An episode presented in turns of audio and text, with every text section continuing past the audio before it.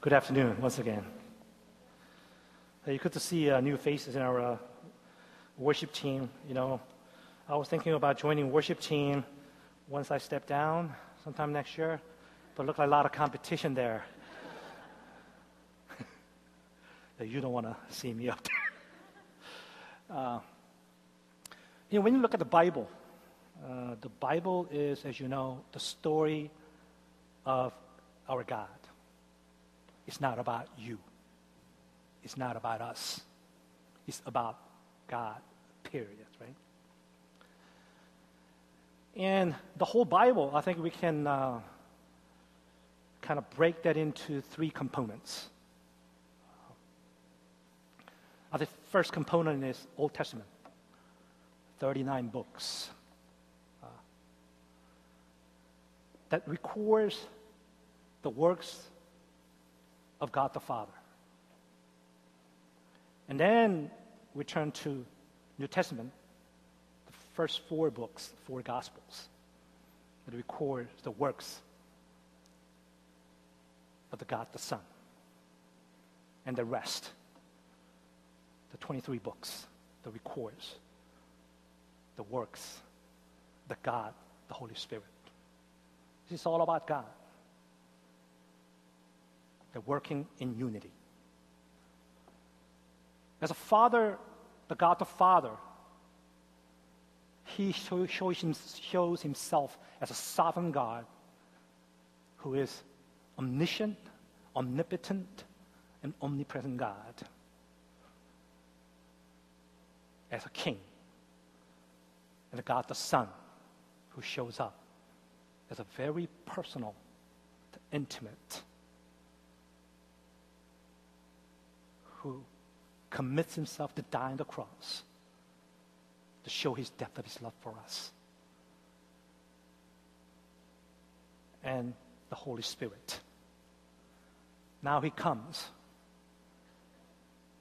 That he wants to work through his people, work through you and I. And that's what, we, what, we're, what we're going to be looking into as we begin the preaching series on Book of Acts. So next, like three and a half months, that we're going to be going through Book of Acts. And this very important, I think, juncture, uh, especially as an English-speaking congregation at NCFC.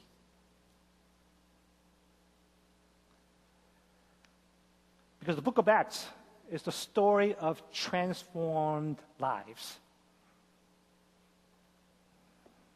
And the difference these lives made in the world.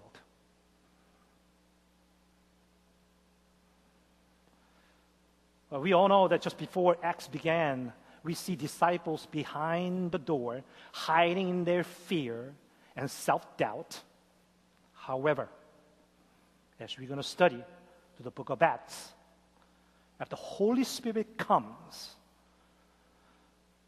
the same men who ran away when Jesus was arrested, had become extremely daring and bold and powerful people with clear conviction and confidence.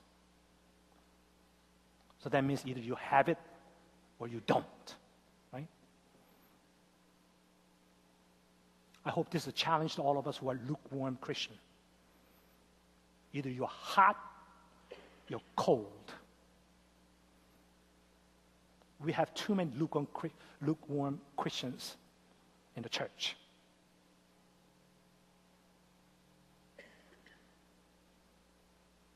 So, what really changed these disciples? And what impact uh, did they make upon the next generation beyond? Amazing impact. There were a bunch of cowards, but yet when the Holy Spirit came upon them, they received the power and their life was transformed completely.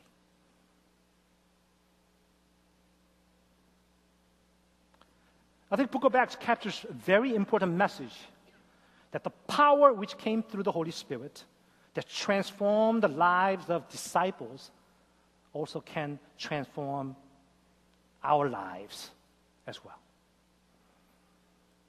So after two and a half months of just going through this, if you just walk away, oh, that was a good sermon, that was a good passage we went through, but that has nothing to do with me. Man, I hope that's not the case.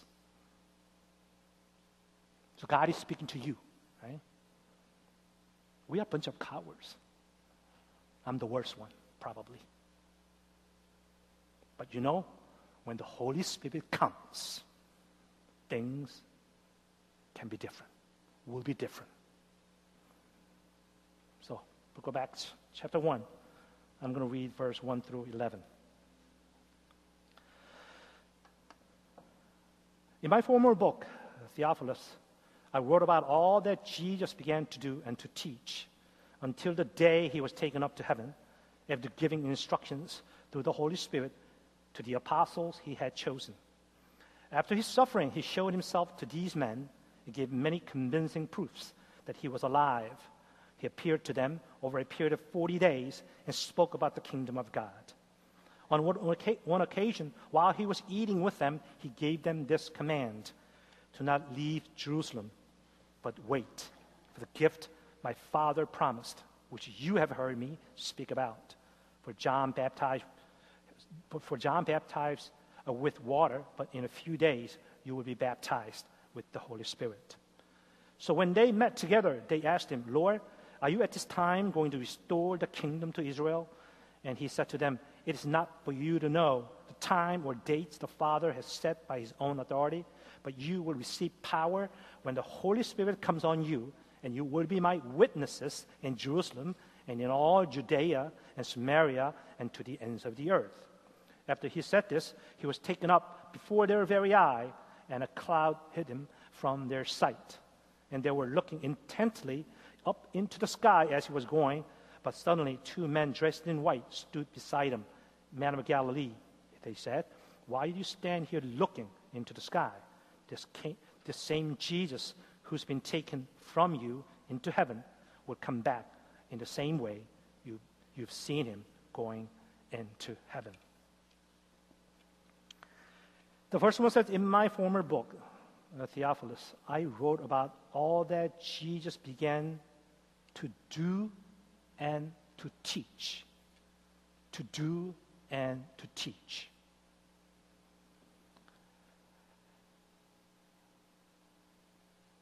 As far as our God is concerned, the doing and teaching go hand in hand. You just cannot separate them. You know, when Jesus walked with the two disciples on the road of Emmaus after his resurrection, he asked them what they were talking about. They responded this way He said, The thing concerning Jesus Nazareth, who was a prophet, mighty in what?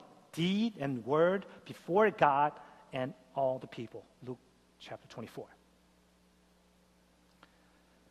I think some people, they're attracted by philosophers whose ideas are so fascinating that applying their ideas is to practical daily life is not so important. What that means, they like the idea, but they don't like to apply it. They just like to hear it. In contrast, other people who are attracted by wonder workers, signs and wonders,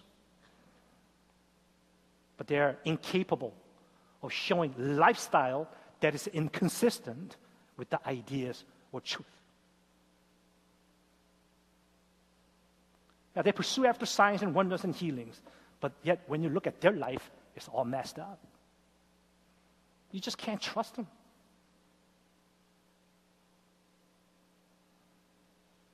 See, Jesus was neither of them.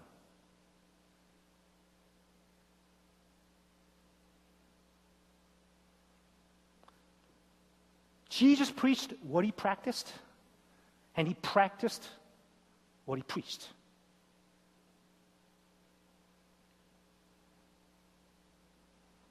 Yeah, we always love to talk about what idea I got, who God is. But when it comes down to living it, we don't. And we consider ourselves Christian. oh, we can talk, that we are eloquent speaker.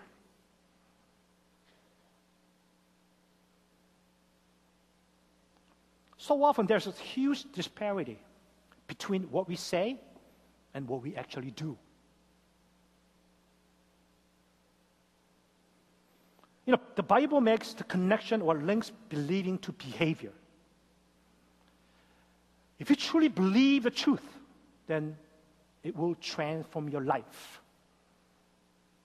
So if your life hasn't been changed, that means you don't believe in it.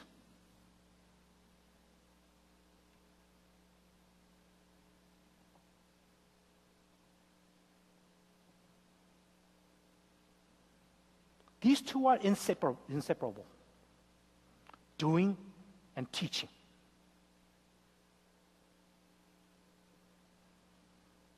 And when we try to divorce these two terms, what we end up with is a mixture of truth and error.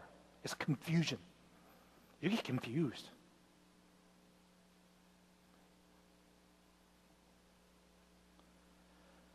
In Matthew uh, chapter 15, 79, you know, Jesus quoted a prophecy from Isaiah 29, 13.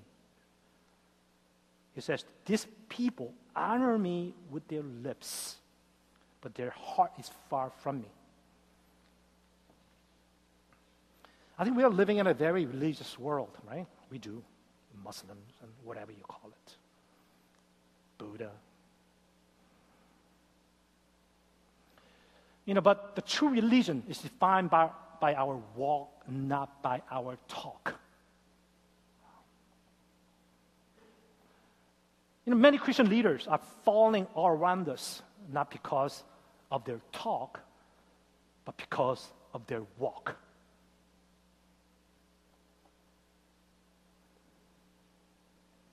You know, we live in a day and age where uh, we like to simply say, well, we're just human. We're just human. But this is not an excuse as a believer. That's the point. Rather, our Jesus challenges us to, to be authentic and to avoid any temptation of superficially honoring God without lips and was well meaning spiritual discipline. You know, too many believers uh, would like to have you know, people just listen to them rather than watch them. You know, they want to just say how great I am and kind of walk away with it. Just hoping that that's the image that you're going to leave behind.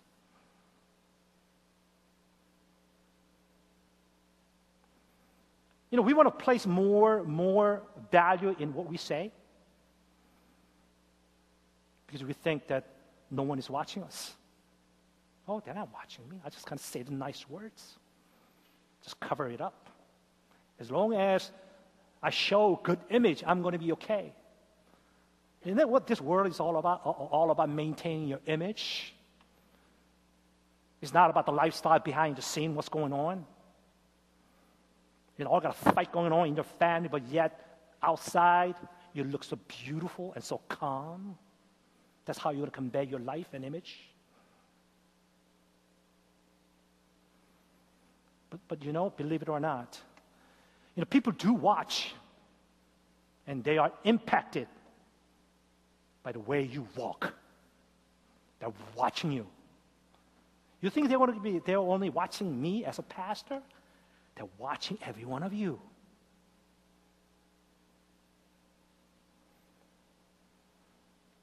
You might think, you know, there's no, that's not true. You know, people around me, they don't really care.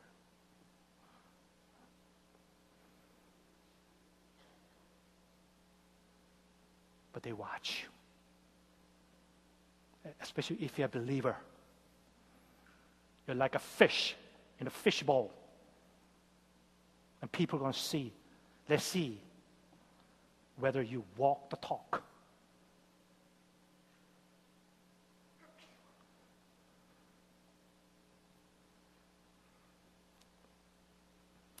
See, it is very important to understand that our Jesus never wrote a theology. Although his teachings were filled with theology, for sure, with a significant truth. You know, I don't mean to say that theology is unnecessary, it's very important. The point is, as in the life of Jesus, deed, his work, the doing usually preceded his word, which means action is more important than your word.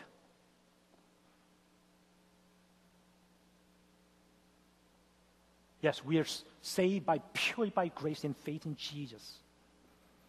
But in order to demonstrate a transformed life, you better live it.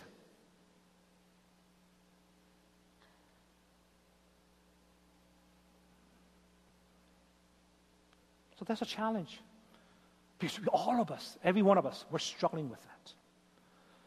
We end up doing the things that we don't want to do, the knowing that we shouldn't do, we end up doing it. Help. Apostle Paul said, How wretched that I am. Even Apostle Paul himself struggled with the same issues. So there's a hope, right? There's hope for me, hope for you. And today's chapter, Acts chapter 1, is teaching us that hope that we have through the Spirit is possible. Verse 2. This is until the day he was taken up to heaven after giving instructions, and he said, through the Holy Spirit to the apostles he had chosen.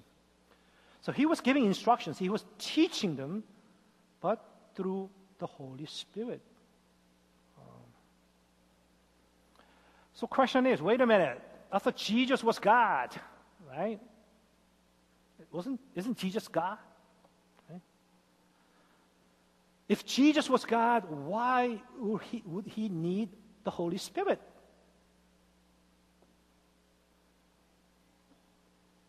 That's a legit question. Yes, Jesus has a divine nature but also he had a, a complete 100% human nature as well. He was 100% human, the 100% God, the incarnation.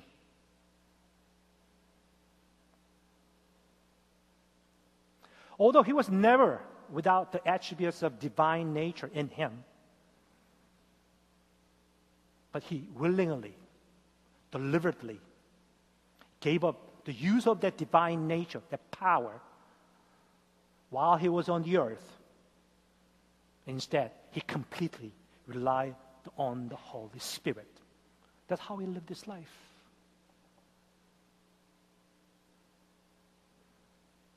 So that means when Jesus performed all the supernatural signs and wonders and healings and casting out demons, he did it through the Holy Spirit.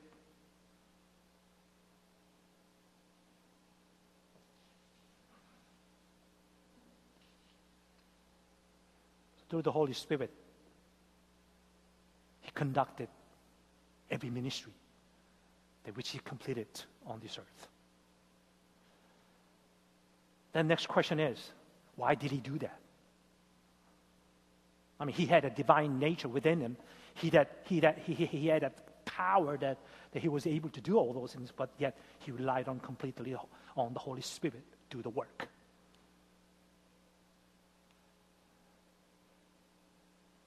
See, he did it because he wanted to teach each one of us as human beings. You know, he was 100% human beings. All right? Know, by having same access, the source of, you know, the source of supernatural power that Jesus was able to access through the Holy Spirit, that we as believers can do the same thing, like what Jesus did. That's the good news. That's, that's why he wanted to show us that.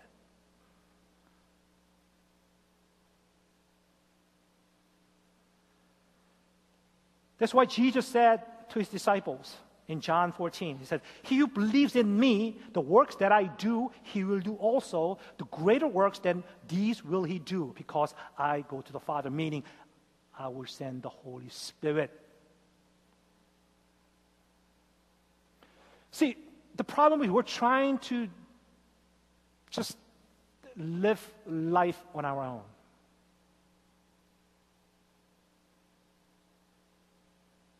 We're control freak. We want to control everything. You know, when I see this, this young generation, how they're raising their kids, I said, like, oh my. In Korean, 불쌍해. Looks pity. You know, they want to just take care of everything for them, right? There's, room, there's no room for God.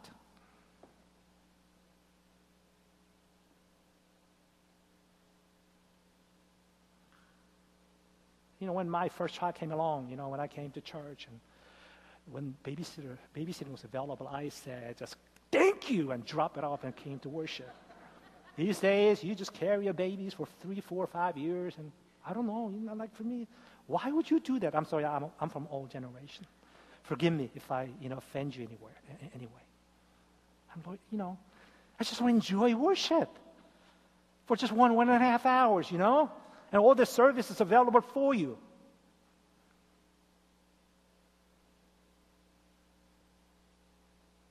The Holy Spirit prepare that, avail, make that available for you. But we're not taking advantage of it somehow. Trust the Casey parents taking care of our kids.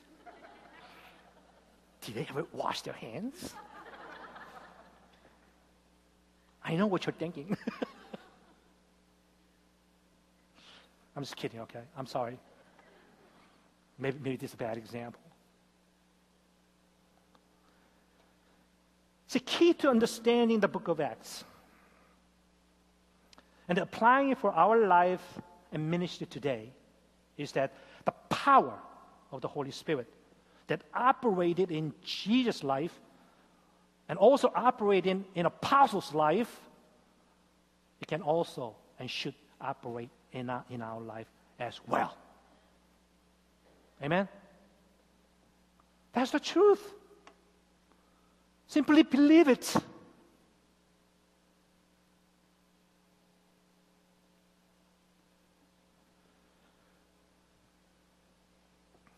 Verse 4 5. On the, one occasion, when, she, when, uh, when he was eating with them, he gave them this command Do not leave Jerusalem but wait for the gift of my Father promised, which you have heard me speak about. For John baptized with water, but in a few days you will be baptized with the Holy Spirit. It's kind of, it sounds, it sounds kind of odd, right? Um, that Jesus is telling his disciples to wait until they get baptized with the Holy Spirit. I mean, as you know, I mean, the, all these disciples spent like over three years personally, trained by Jesus himself, right? And Jesus really thoroughly trained them. I mean, you talk about spending every day with the God, the Creator. I mean, there's, there's no other greater teacher than, I mean, God Himself, right? So they were well trained and fully equipped for the ministry. But why? See, the knowing the right things to do is not going to be good enough. They needed the Holy Spirit for God's purpose to be fulfilled through their life.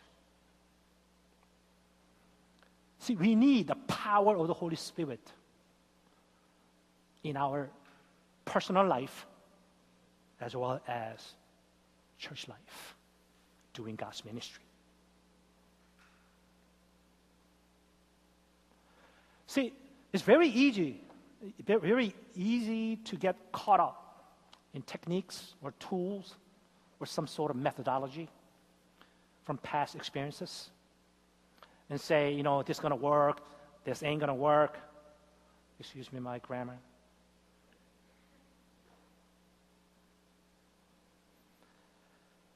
See, kingdom of God cannot successfully invade the kingdom of Satan by human principles and wisdom alone. You know what we're dealing with? The, what we're up against is the power of Satan. It's not my wife. It's not your children. It's not your boss at work. It's not economy. You talk about power of Satan you, are up against.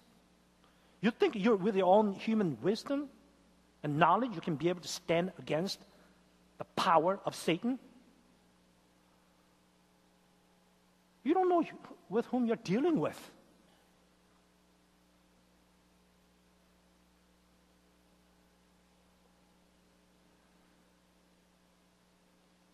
See, only the Holy Spirit knows what and why and when, the how things need to be done.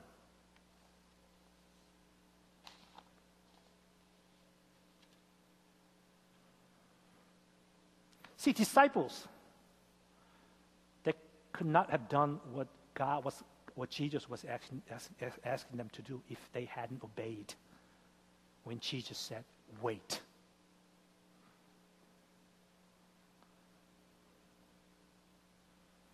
See, you don't walk with the Lord. There's a delicate balance between spending time with God and worship, praise, and intimacy, listening, and doing God's work. An upper room where disciples were spending time for about 10 days that provided that fellowship, the intimacy with God, the worship in the Lord. And they were drawn close and intimate with the presence of God. You know, I've said, I, I think I mentioned this before you know, our word, our service begins at, as you know, 12 o'clock. I'm standing in the back. Now we have a group of people coming in there at 20 of 12 and praying for the service. You know, as our worship begins, only handful, handful of people standing here and worship. You know, we don't have the 30, 35 minutes of worship for nothing. There's a reason for it.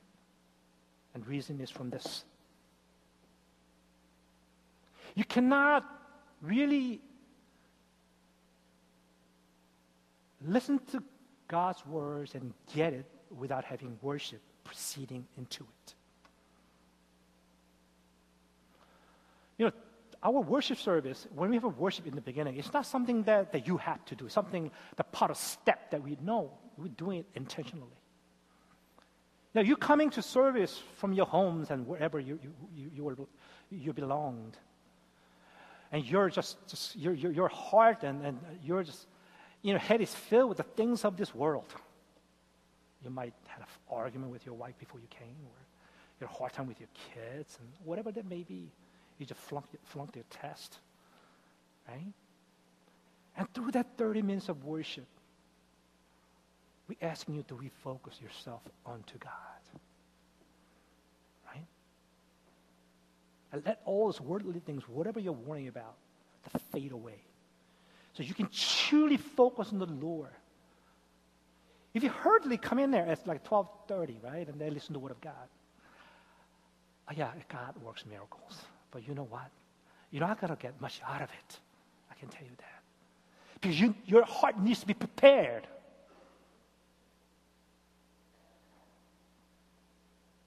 That's why Jesus asked them to wait for 10 days and prepare your hearts. You know, Holy Spirit doesn't come, just come. You think that anytime you think, oh, there's a Holy Spirit. Holy Spirit, can you come?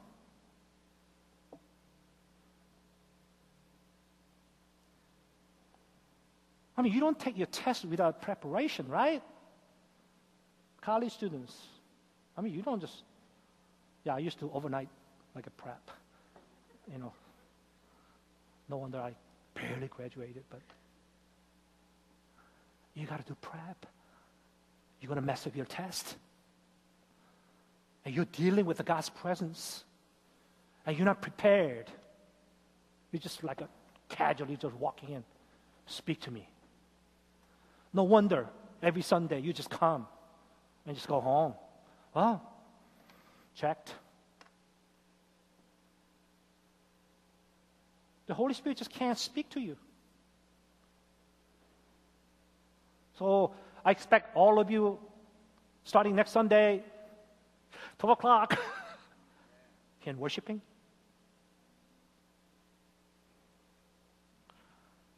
You know, I stand in the back.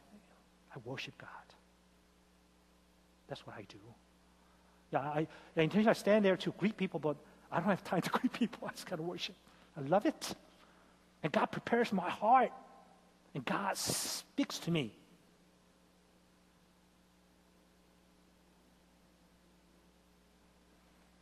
Of course, there's nothing particular about waiting 10 days, okay? Don't think that it's waiting 10 days, waiting 10 days and all of a sudden God's going to show up. No, that's not the case.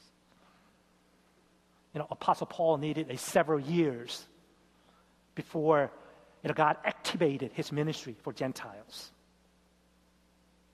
The point is that we must, must allow the time that we spend in worship and prayer and meditation on words and fellowship with God in order to receive that the Holy Spirit that's coming come upon us.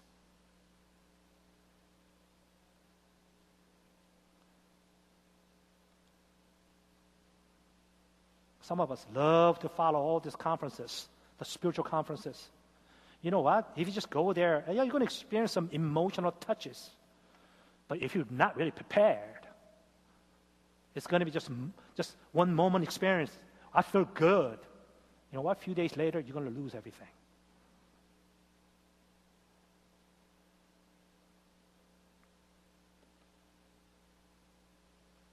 And I'm speaking, I got this only halfway through, and uh, you're in trouble now today. You know, we have a hard time waiting, right?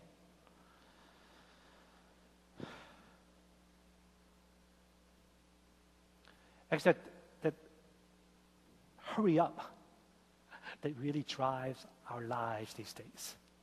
Just one event to another event. We're in a hurry all the time.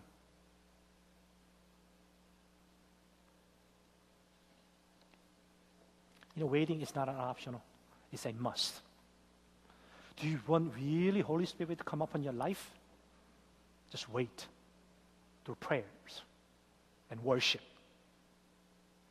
and meditate on the Word of God. Without exception, the Holy Spirit will come upon you. Number four, verse 6 and 7. And so when they met together, they asked, Lord, are you at this time going to restore the kingdom to, the, to, to, the, to Israel? He said, It's not for you to know the time and dates and Father has set his own authority, but you will receive the power. Oh, six and seven.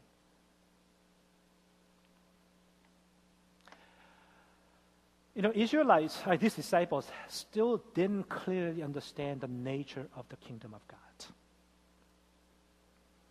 Even after Jesus' death and resurrection, they still didn't get it.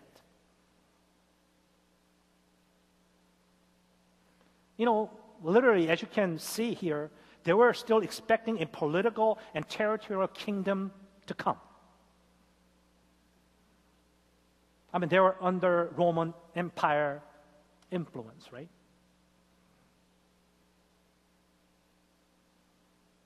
They still thought that was the kingdom of God coming to deliver them from the power of Roman Empire and give them freedom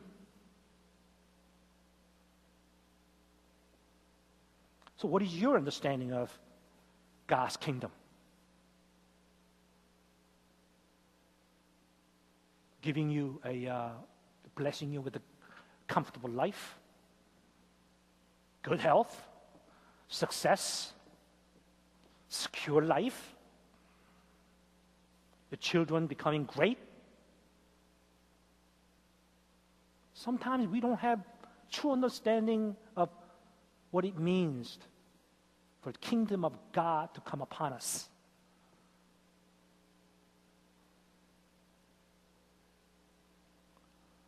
You know, Jesus has something else in mind.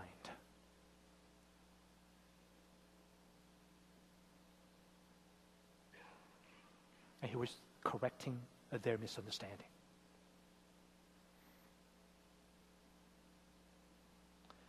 You got to let God be God, right? Are, we are making up our own God. This is who God is for me, right? I hope that we walk away with the same understanding of who God is.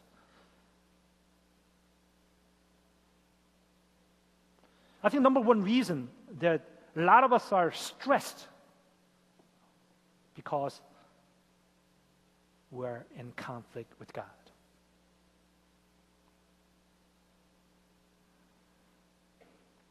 Because we're trying to control only God can control.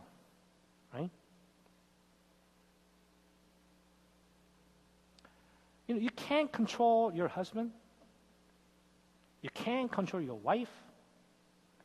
You can't control your kids, your job, your future, or your past, whatever stuff that you've been dealing with. The more you do it yourself, more you're trying to play God.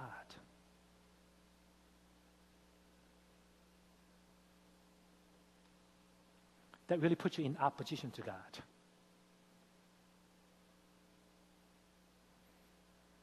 Not only that you're going to lose that conflict, you're going to be very, very tired. If you keep fighting the fight yourself, you're going to be tired all the time.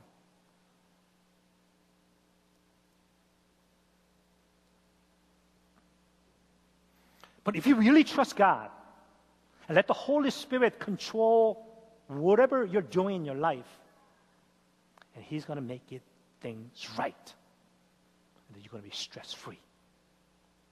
That's the promise from God. Free of charge. You don't have to pay Him. It doesn't, it doesn't cost you anything.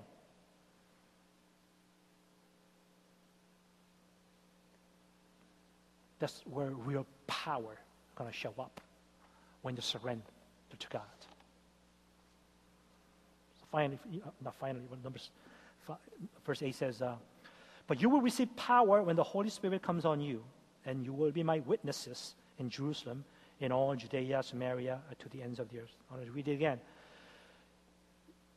But you will receive power when the Holy Spirit comes. And he says, and you will be what? My witnesses. I want to just focus on this.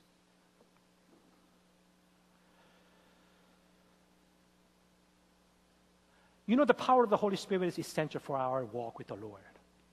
We need it. Without it, we just can't do anything. But also, that we have to understand the purpose of needing the power of the Holy Spirit. The purpose of Jesus giving us that the power of the Holy Spirit so that we may become his witness for his kingdom.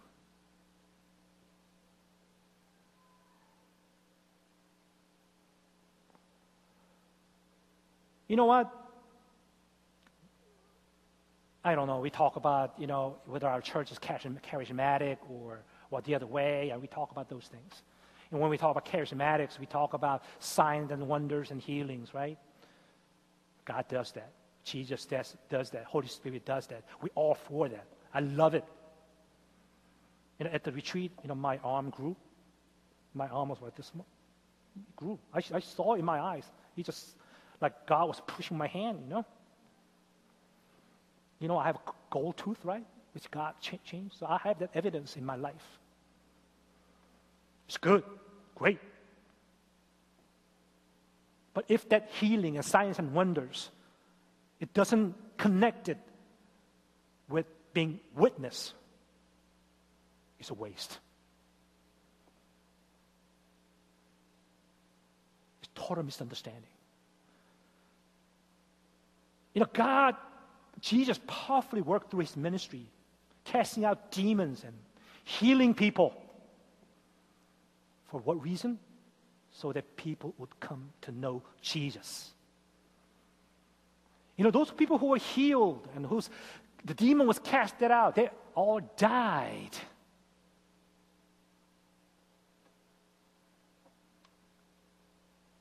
It was just temporarily. But somehow, we want to hold on to those things. And what about those people who are cerebral? They want to focus on the word of the Lord. So their head getting big, right? But that knowledge doesn't get translated into the witnessing God's kingdom and His gospel that knowledge is a waste. That's what the Holy Spirit does. Sometimes Holy Spirit, when He comes on you, He, the Holy Spirit represents the gospel, the kingdom of God, through the words sometimes, through the healing sometimes, in many different formats. Worship team, you can come up.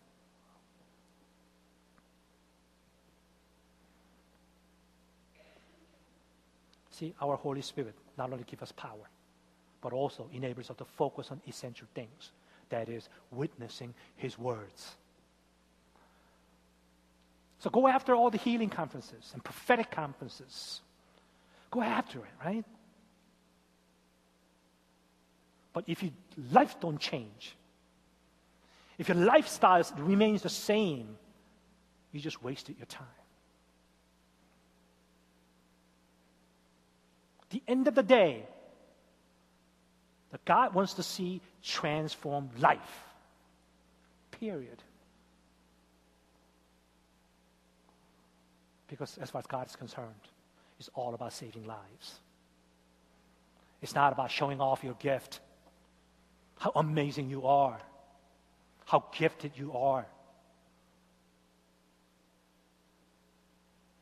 If Jesus is not preached, that we're wasting our time.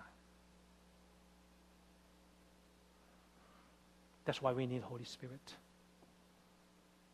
We need Holy Spirit.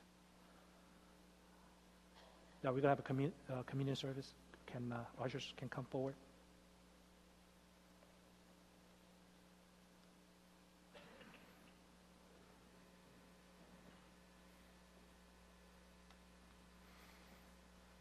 I hope that that that, that you have better understanding of the Holy Spirit, what kind of work that Holy Spirit does.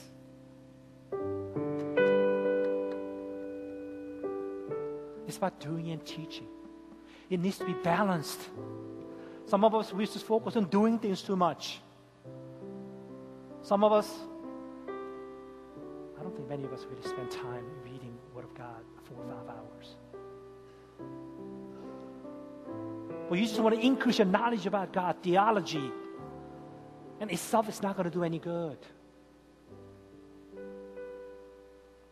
the end of the day, is your life transformed? That's what happened.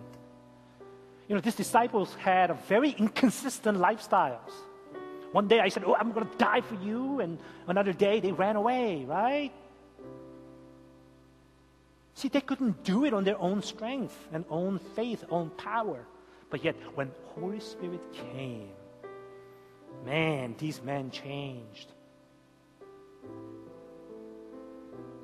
So I want every one of you to ask for Holy Spirit to come upon your life. You should. Until He comes. You're saved. There's no question about that. If you believe in Jesus, you're saved, you go to heaven. But that's not the end of the story for us. It's not the complete salvation story. Yeah, first half is getting saved, but the other saved is doing God's work so that the other people can be saved as well. That's our responsibility. We keep looking after our own comfort, my convenience, my blessing. I like my church, I like my family. You know what people are dying out there? without knowing Jesus, they're going straight to hell. You don't want to go to hell. Oh, you don't want to go to hell. We don't talk about hell enough at church because we don't want to offend people. But that's a real. That's a reality. That one day when Jesus returns, we're all going to stand before God. And that's where the separation is going to take place. As a believer in Jesus, as a people that who received amazing grace and mercy through his death and resurrection, we have a great responsibility. We have a great responsibility. It's not about our church. It's about all about my family, my kids. So I want you to invite to our uh, communion uh, this afternoon. This is evidence of what Jesus did for us. Huh? He was God Himself. But yet, He gave up all that He had for us. And He gave everything for us. So we're going to give out the bread. The Lord Jesus, on the night of he was betrayed, took bread. When he had given thanks, he broke it and said, This is my body, which is for you. Do this in remembrance of me.